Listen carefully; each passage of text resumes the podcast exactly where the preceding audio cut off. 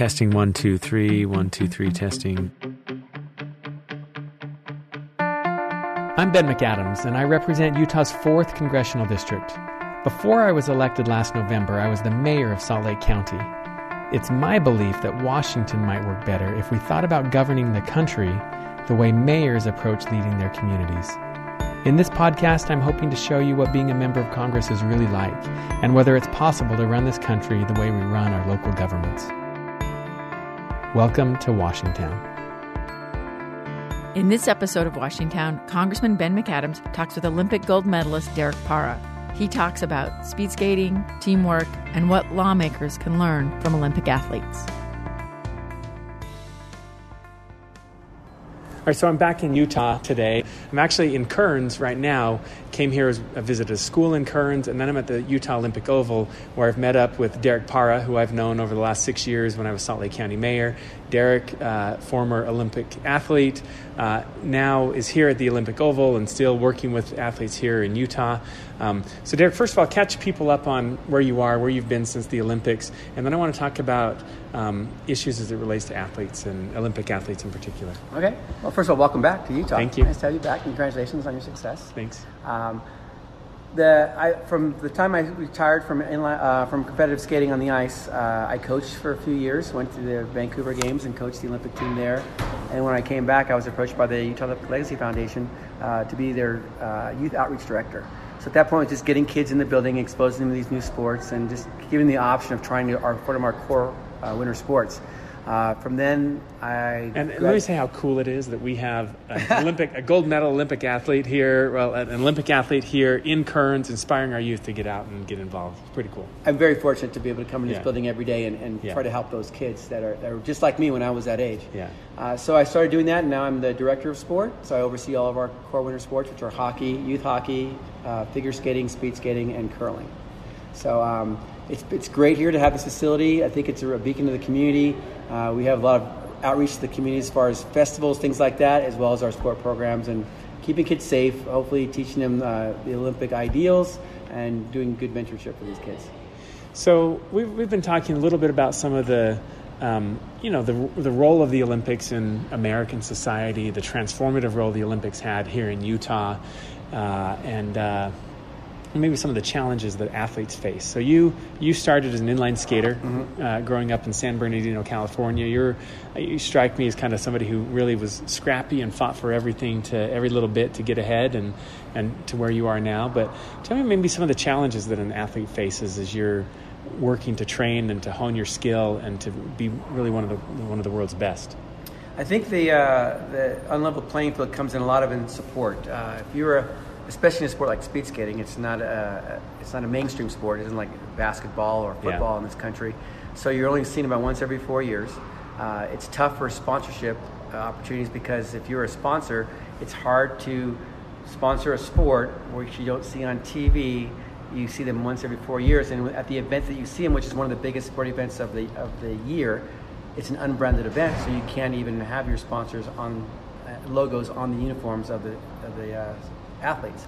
So it's been really tough, and in my in my career, I know I struggled a lot. I, I self-financed a majority of my uh, of my journey.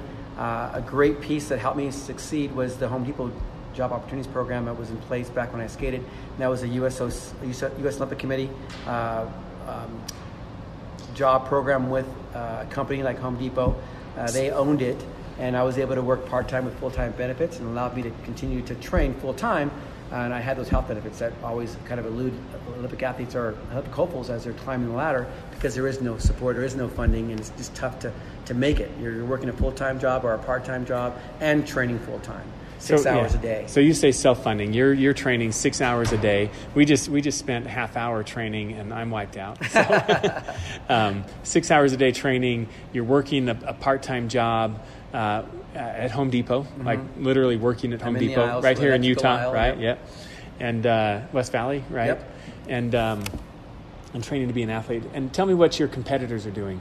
Well, if you're talking about the competitors in the other parts of the world, like yeah. Holland, um, they're they're training, they're resting, they're in between, they're recovering. Uh, they're they're they're high-profile sport athletes. They're on T V, they're in magazines. Uh, a story I, I briefly told you before was there was a seventeen-year-old junior who was just coming in the senior ranks, and his contract for a corporate team in Holland was, at the time, nine hundred thousand guilders a year, which is over a million dollars to wow. skate. He hadn't won any medals. He'd, he'd won a couple of junior races, but had promising talent. Here I was, thirty-one years old, going to the Games thirty-two, winning a gold medal, and I was still working at Home Depot part-time because uh, it just it wasn't relevant in the big scheme of things here in the U S. I'm, I'm not a professional athlete. I'm not an N B A player. I'm not getting those sponsorship endorsements. So it is an unlevel playing field, but my reasons for competing were just I was so passionate about the sport, and I saw a dream early in my life that I chased for years and years, probably longer than I should have, but I had success. But what's hard about today's athletes and the ones that I've seen today every day coming into our building is that there is an unlevel playing field. There is no government support. Uh, they're struggling. They're trying to go to summer, trying to go into school. Uh, there is no collegiate part of this sport like there is in basketball. You can't train for years and get an education. You're training for years, and then when you're done, you're starting over. So you've lost a lot of that time. Uh, and it is, it is very frustrating to see some very talented and gifted athletes just not make it for whatever reasons, uh, and then they have to start life all over again. So Utah, I think, did the Olympics well. They we, they were financially a break-even, better than break-even yeah. proposition for us. Uh, other other places, it hasn't been quite as, as good. But tell me why why the why the American people should care about the Olympics, aside from the entertainment factor, right? Which is which is fantastic. But why why do we do the Olympics? What what's the why does, why do we care? Wow, I mean, for me, it was I was so inspired as a kid. Seeing the, the faces of the athletes' performances and knowing their stories, um, I think it's I think if you look at professional athletes, it's the same kind of thing. But there's something different in my mind and my heart about representing your country rep- as versus representing a team that you're paid for. Um, I know there was some controversy back in the day when um, Carl Malone was asked to be an Olympic team, and he, he said, "Well, how much are you going to pay me?" That to me really hurt inside because at the time I was struggling to to, to make it. Um, when you when you go to the games and you see the American athletes and what they've done to get there, not only that, but in my own experience, when I was on the podium here in two thousand two and during the national anthem, uh, I blinked my eyes for a second and I saw the people that helped me get there. That was my vision. That was my subconscious telling me that I did not do it alone. You know, they say, you know, it takes a village to raise a child. Well, it took a country to get me there, and I was standing on top of so many shoulders to have to have that gold medal around my neck, to see the American flag being raised higher than the other two flags. And that is, I think, what is so powerful about the Olympic movement is that I know that every Olympic athlete out there that makes it, or it doesn't even, maybe not on the podium, but it's there, has had the help of their community, their family, their friends. And it's not just this thing you see on T V where you're untouchable. We're we're regular people. We're out here on the ice with kids like we were, and we don't you don't see Michael Jordan playing basketball in a park with with, with a kid, but you see you know a Dan Jansen, Eric Hyde, nor myself out here on the ice with a kid from Kearns yeah. learning how to skate. Uh, do, what's the relationship like with some of your the athletes from other countries? Do you feel a, I mean, do you feel a bond? Do you don't speak the same language, but you're all competing. Do you feel some commonality there? Or is it is it just super competitive? I think when you're on the ice, it's competitive. It's like yeah. any, anything else. But, but when we're off the ice, we're in the Olympic Village, so to speak, and uh, we're sitting at a table like this, and we're eating we're eating from the cafeteria. I think we all have that bond because we all know we've worked our, our hearts out for years and years to get there, and we're experiencing this incredible moment. Uh, there again, there is some unparity, uh, unparity with how they got there and how we get there, but I think the the respect you have for the athlete is what's important. And in a sport like mine, where time decides everything, um, when somebody beats you, you got to tip your hat off, off to them and yeah. say well done. And the same will come true if you beat them. And uh, there is no really like tactics or uh, team play. It's just you against the clock. So there is that uh, I think that camaraderie you have there, and, and you race there all year long. So when you get to the games, you know who the who the players are. It's just who can perform at that moment. So Utah's exploring uh, bidding for is is bidding for yes. another Olympics, yes. not exploring bidding for another Olympics. twenty thirty Uh, uh, tell me, are we going to have a Utahn competing in those games? I think we are. I think we are. We have some um, some juniors that are coming up right now, and that's the the challenge is finding that age group now because right in and it would be in I'm not sure how many years in seven years we get the bid, and then uh, and so twenty thirty We're in twenty-eight nineteen so we've yeah. got some time. We're looking for those ages of twelve, ten, eleven, twelve years of age to hopefully be at that right age for competing. But we've got some traction now. We're getting some. We just had our first homegrown Olympian in the last games in eighteen in Korea, right from a few blocks away from here. Uh, two, just miss, missing having two. And now that that's coming around and people are hearing that, we're getting more kids from this area trying. We have a seven-year-old right now who shows incredible talent as a seven-year-old. It's hard to, to really say, but the fact that she's so so passionate about what she does, she's you tell her what to do and she does it like that. Um, those are the ones looking for. Hopefully, we'll, we'll be here in twenty thirty. And, and as a, a former athlete, now living in, in Utah, I would love to see games come back to inspire those kids that are here now that just never saw that. Yeah. So um, I'm, I'm thinking back on what you talked about, the relationship with your competitors, right? And so um, I heard somebody say recently that uh, talking. I'm talking about Washington now and how divisive it is in Washington. And, and sadly, we were talking earlier about how broken it is. And I heard somebody say that we don't need less disagreement in this country. We need better disagreement. Our country was founded, democracy's founded on Uh, competition yeah. of ideas and argument, and that's okay. But maybe what we've lost is the ability to disagree constructively. So we maybe don't need less, we need better disagreement. So give me some advice as a member of Congress. I, I, I heard you talking about that competition on the field, and then at the cafeteria you have that respect for somebody who's fought their entire life to get there. Give me some advice uh, for Congress that I can take back to Congress. We We're going to have disagreements, committee meetings, floor debates. That's a place for, for those disagreements, and mm-hmm. they should happen. What do we need to do to heal our country? I, th- I think it's really a respect and awareness of each other. Uh, that's, I, I, and unfortunately, I see that everywhere in this country these days, not just in Congress. But you have these unaware people that are unaware of their surroundings. They, there's the social media piece that I think that separates people from that communicating that we had in the past. Um, it's really hard. Uh, that's why it's so great about sport is getting kids and communicating and being in, in, in active with each other. Uh, when you see them go away, they're on their phones. It's really, it's really disheartening. Yeah. Uh, I love being able to communicate. I'm a communicator. I, as a kid, I always wanted. I was searched for more people to talk to because that's how I learned. Um, I think in government, we've got to respect each other. Uh, I'm really disappointed in the shock value that we have now. I feel like everybody makes an argument, and it's more about how shocking it could be rather than what really matters and how we can make a bridge between the two groups, two sides, however you want to call it, and and move forward. Um, we all work in business. I mean, I'm, now I'm in the business world. It's not about dictatorship. It's about how can we have our four core winter sports, our managers, this building, putting everything together, um, trying to find a solution so that it works for everybody. Because we all have different ideas. There's always different processes, but in, in the end, for us, it's about the, the, the person's experience coming in this building, that they're happy, they're having a good experience, they're sharing those memories, uh, they're connecting, and then they're going home and hopefully sharing that with those around them. If government was so, somewhat like that, we can come together.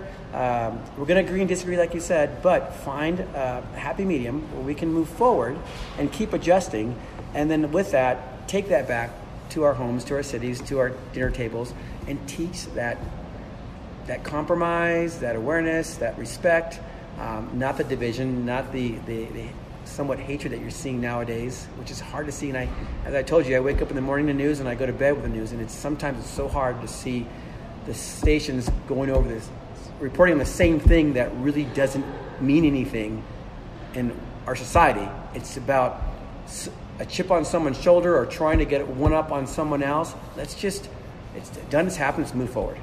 Yeah. How can we get be better? You know, How can we succeed?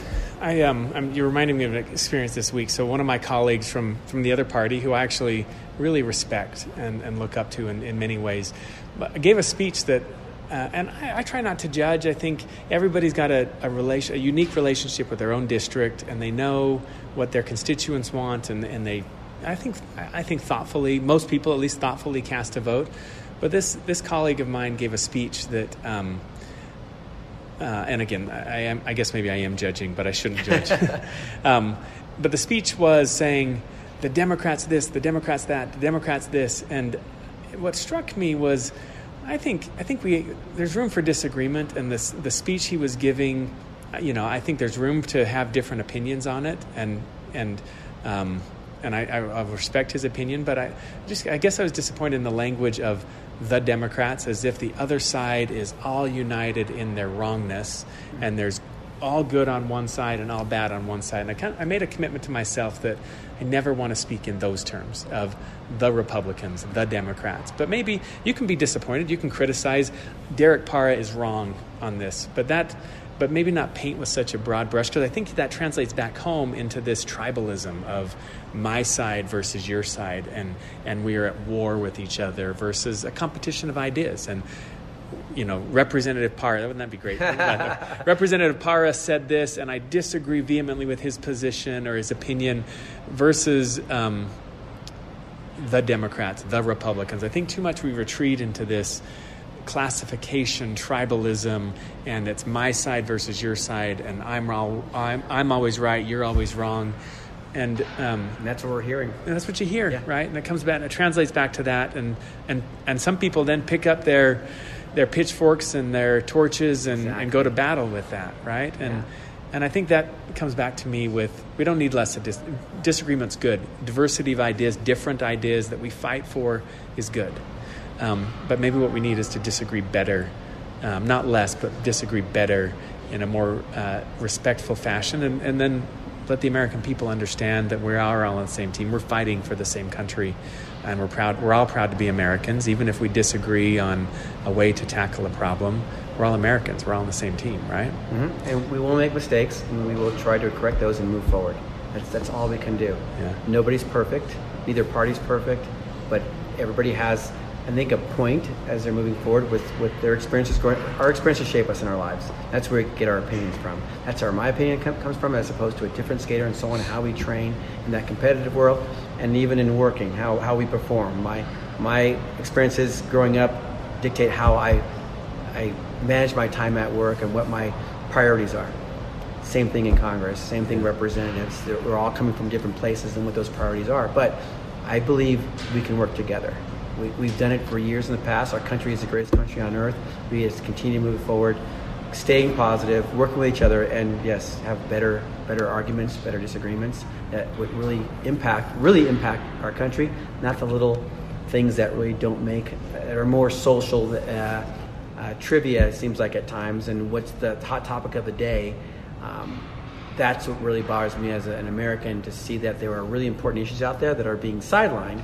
Yeah. Because of something that someone said that gave some shock value that's now over every tabloid or on every television, when the real, um, the real important stuff that's out there, like the, the topics, um, the laws, need to be addressed. Yeah. Where where is that conversation happening? Because it's not happening in front of us, and that's yeah. I think why we get divided, because people start getting emotional about it instead of really looking at the facts and what direction we're going.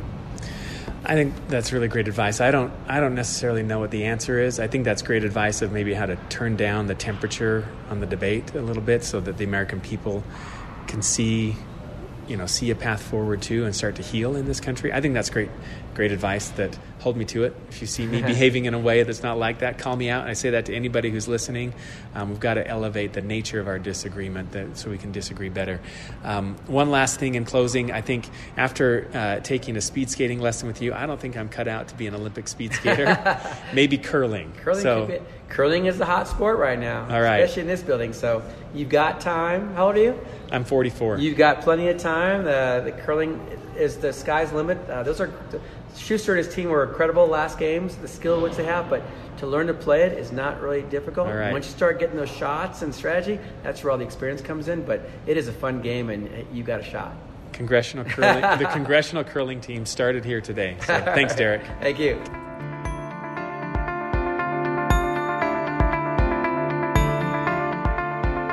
I want to thank you for listening to Washington. What I'd really love to hear is from you.